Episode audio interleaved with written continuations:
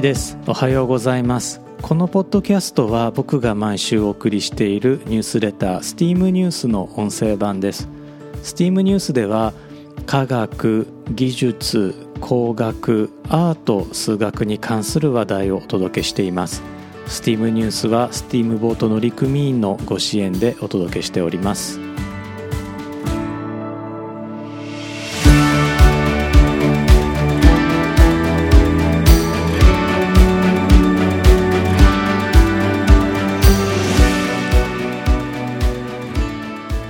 改めまして1です。このエピソードは2022年の3月3日に収録しています。このエピソードではシュトルーベの即地湖というとある世界遺産についてお届けいたします。今回も25分お付き合いください。紀元前3世紀エジプトアレクサンドリアのエラトステネスが地球の大きさを測りました。前々回のエピソード56ではそんなエラトステネスの取り組みについてお話をしています。よろしかったら後ほどエピソード56も聞いてみてください。エラトステネスは自身が住んでいたエジプトのアレクサンドリアと同じくエジプトのアスワン当時のシエネの2点から地球の大きさを推測しました。アスワンでは夏至の日に、えー、正午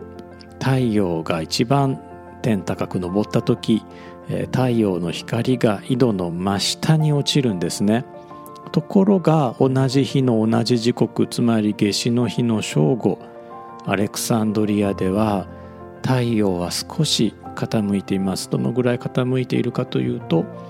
円の50分の1つまり7.2度ですね、えー、太陽が天頂から少し傾いています。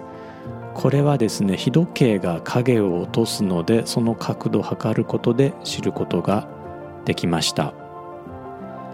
エラトステネスはアレクサンドリアとアスワンつまりシエネの距離を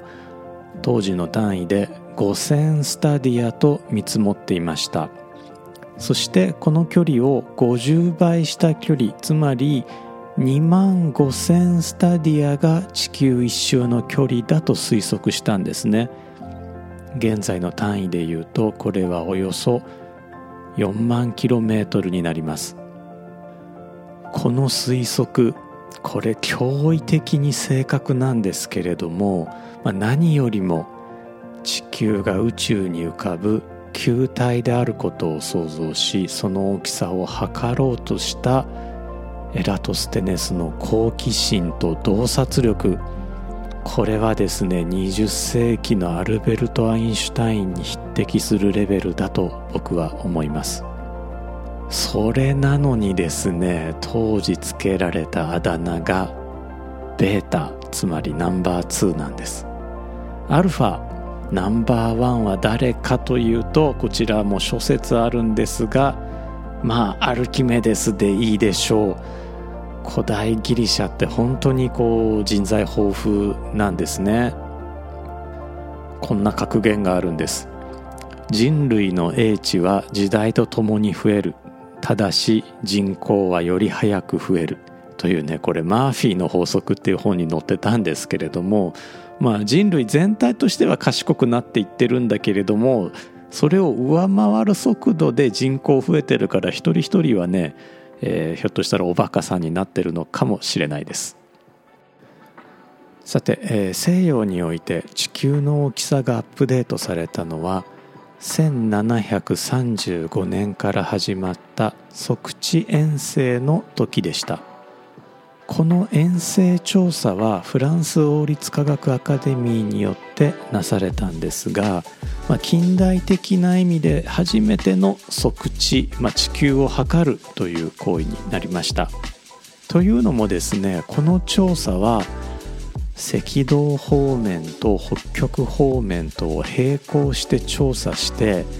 地球がまん丸なのかどうかをも調べたからなんですね。この当時地球は丸いのか扁平しているのか扁平しているのであれば赤道面が太っているのかそれとも回転軸方向にのっぽなのか科学的な論争がありました。そしてここが一番大事なことなんですが科学的な論争に決着をつけられるのは観測だけです。この時パリに滞在していたスウェーデン出身の天文学者アンデルス・セルシウスの提案でフランス王立科学アカデミーから赤道方面と北極方面へ調査隊が派遣されました。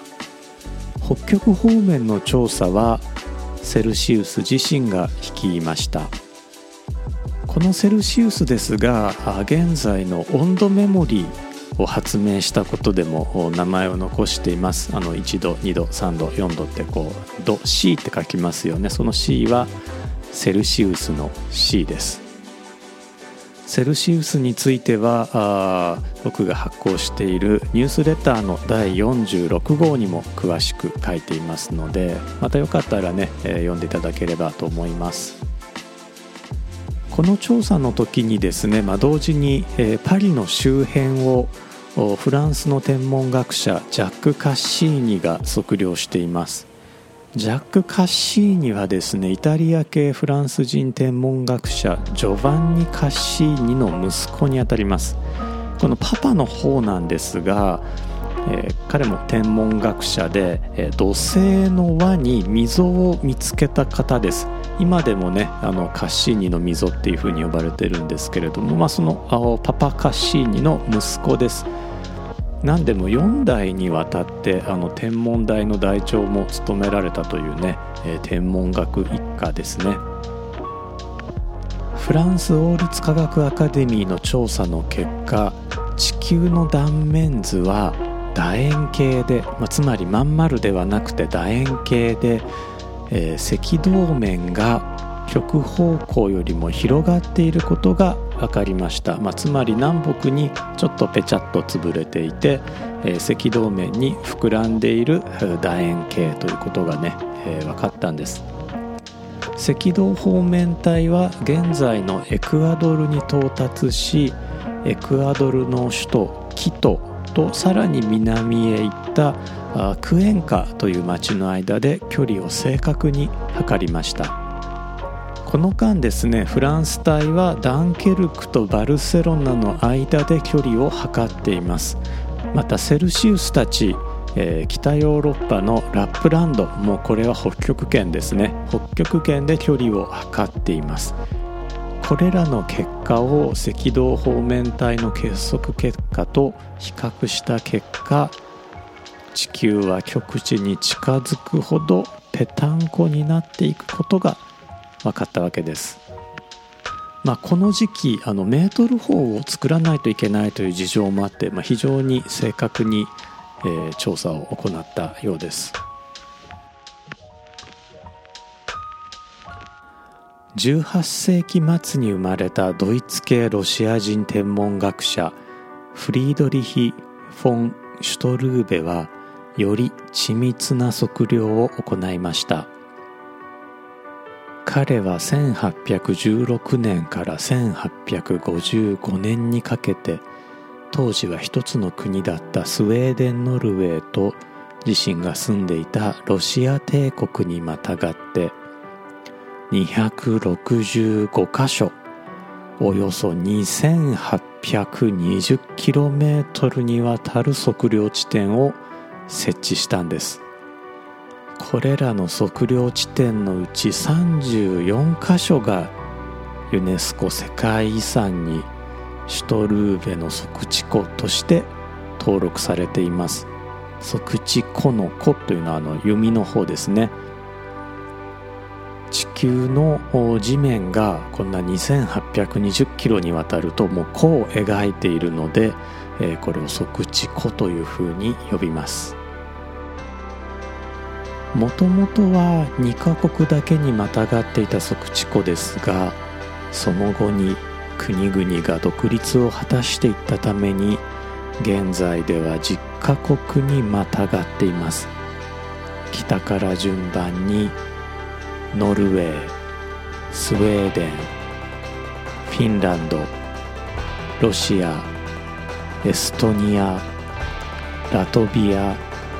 リトアニアベラルーシモルドバそしてウクライナとなります。日本に住んでいるとですね位置関係ピンときませんよね、まあ、僕自身もこのエピソードそれからニュースレター記事を書くことで、まあ、ようやく頭に入りました。っていうか頭に入ったんです。我ながらねこれ僕高校生の頃とか地理すごく点数低くてもう赤点っていうんですかあの落第すれすれの点数だったんですけれども今結構スラスラあの地図の中にこの国はここってね、えー、出てくるようになりました。いやー地理本当面白いです。測量地点というのは繰り返し何度も測量するために地面に対して固定されていなければなりません。僕たちもエジプトのギザ大地を調査するにあたって50年ほど前に打たれた釘を使うことはもちろんのことですね。新しく地面に釘を打つこともあるんですね、まあ、あと200年ほどすれば、まあ、僕たちの釘も世界遺産の一部になるかもしれません多分ならないですシュトルーベのように冬は雪で閉ざされる地域に測量点を置くということは大変な苦労があったと思います。まあ、それゆえ測量点そのものが世界遺産になったのかもしれません。というのもですね、えー、時間が経つと測量点っていうのは、え、埋もれてきてしまうんですね。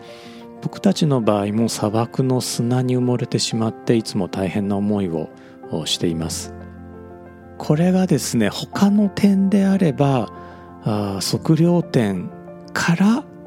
その点を探すということができるんですけれども要は測量点って基準なので、えー、測量点自身を測量点使って探すわけにはいかないので結構宝探しみたいなことになるんです。砂漠を歩いて探していくっていうことになるんです。なので調査シーズンの最初の仕事が結構測量点探しっていうことは多いです。かつてはね、えー、シーズンの最初はあのまず電気工事からとかでね、えー、電気を通す工事をやったりとかしてたんですけれども、まあ、最近はあのバッテリーの性能も良くなってきて必ずしもその電気がなくても計測機材というのが使えるようになってきて、えー、そうするとまあ電気工事はしなくていいからとにかく測量点を探さなきゃっていうことがね、えー、起こるわけですね。以前エジプト考古学者のマーク・レーナー博士と一緒にギザ大地の測量点を探しながら歩いたことがあります。レーナー博士が何十年か前に打った釘がこの砂漠のどこかにあるということだったんですね。レーナー博士の記憶力は抜群でほどなくして測量点が見つかりました。我々はまあその地点にしゃがみ込んでですねあのハケとかでちょっと周りをきれいにしてあここにあったあったって見ていますとどこからともなくエジプトのご老人が現れたんですね、えー、周りは見渡す限りの砂漠だったんですがふらっと現れたんですよ。いやもう心底びっくりしましたよ。しかもね怒ってたんです。なんか手にあの鞭のような、まあ、柳の枝のようなものを持ってですね、えー、カッカして怒ってきてで叫ばれたんですね。ちょっと何言ってたかわからなかったんですけれども何をしとるかっていう感じでね、えー、怒られてですね。もう僕なんかは絶対絶命かと思ったんですがレーナー先生がレーナー博士が顔を上げられるとそのご老人が「おおドクトル・マルコではないか」というふうなことを言われて、えー、急にね笑顔になられてで、えー、レーナー博士とそのご老人とこう抱き合って早口でね、えー、喋ってらっしゃったんですけれどもおなんかそのご老人、まあ、勝手に僕が意訳するとわしはここをもう40年も守っておった。みたいなねことを、えー、僕全然雰囲気でね会話してたので、えー、そんなこと言ってるんだろうなって、えー、妄想しながらあ聞いていました。なんか今あのめちゃくちゃ余計な話してますね。元の話、えシュトルーベの即地湖の話にね戻したいと思います。シュトルーベが即地湖に沿って四五線の長さを測っていた最中の1853年にクリミア戦争が始まっています。その後もアメリカでは1861年に南北戦争日本では1868年に明治維新がありました。世界が激動していった時代なんですね。現在シュトレーベの即地湖が通っている国々で、まあ、オリジナルのスウェーデンとロシア以外はあ次のような経緯を経て独立しています。まずノルウェーなんですが1905年にスウェーデンとの同訓連合を解消していまして、まあ、無血の独立を達成しています。フィンランドは1917年ロシア帝国より独立を宣言します。当初は王国だったんですが1919年から共和制に移行しています。エストニアは1918年にロシア帝国より独立しているんですが1940年にソ連に占領されて1941年から1944年はナチスドイツに占領されています。1944年に再びソ連に占領されて1991年に独立回復しました。エストニアはまいち早くあの電子政府っていうシステムを作っていて e レジデンシーという、まあ、国民ではないんですけれどもエストニア国内で経済活動ができるようなあの権利をですねあの申請すればもらえるようになっていまして僕自身もエストニアの e レジデンシーを持っています。ラトビアこちらも1918年にロシア帝国より独立しています。1940年にソ連に占領されて1941年にナチスドイツによって占領されています。1944年にソ連に再占領されて1990年に独立を宣言。こちらも1991年に独立を達成しています。そして、えー、バルト三国、えー、3つ目がリトアニア。1918年こちらもロシア帝国より独立して、えー、同年共和制に移行してるんですが1940年にソ連に占領されて1941年からナチスドイツによって占領されています。1944年にソ連に再占領されて1990年に独立を宣言1991年に独立を達成しています。このバルト三国について、まあ、日本のメディアはですね、えー、旧ソビエト連邦構成国なんていう、えー、紹介の仕方することもあるんですがあの決してね、えー、ソ連に、えー、望んで参加したわけではなくて占領されてたわけですね。でその間非常にこう悲惨な国民は悲惨な思いをしていたわけなのでこの、まあ、旧ソ連構成国とはいえですね構成国と呼ぶのもどうかと思うんですけれどもあの現在ね、えー、この例えばエストニアラトビアリトアニアが旧ソ連の国ですよっていう紹介の仕方マスコミよくするんですけれどもこれはちょっとね無神経に過ぎるんじゃないかなと僕は思ってます。ベラルーシご紹介しましょう。1918年にロシア帝国より独立しています。1922年にソ連に加盟。1941年から独ソ戦ドイツとソ連の間の戦闘の激戦地となっています。1990年に独立宣言を行い、えー、1991年に独立しています。独立前はですね、えー、白ロシア白いロシアと書いて白ロシアというふうに呼ばれていたこともあります、えー、独立後はですねソ連解体後の独立後はですねロシアを中心に出来上がった独立国家共同体 SNG の創設時加盟国となっており現在に至っています。こちらねヨーロッパ最後の独裁国家みたいな言い方もされています。まあロシアも対外独裁国家のような気はするんですが、まあ、ベラルーシはそれをさらに上回る独裁国家というふうにね呼ばれています。モルドバ1918年にモルダビアとしてロシア帝国より独立を宣言しますが直後にルーマニア王国の一部になっています。1940年にソ連に加盟。1941年のドイツのソ連侵攻によって占領されています。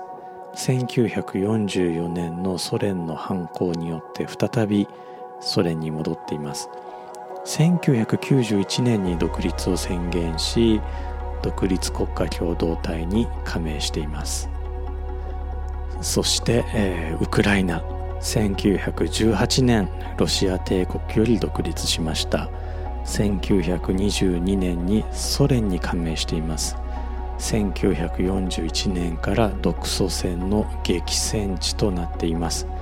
一時ナチスドイツによって占領されるんですが1943年から1944年にかけてソ連が奪還しています。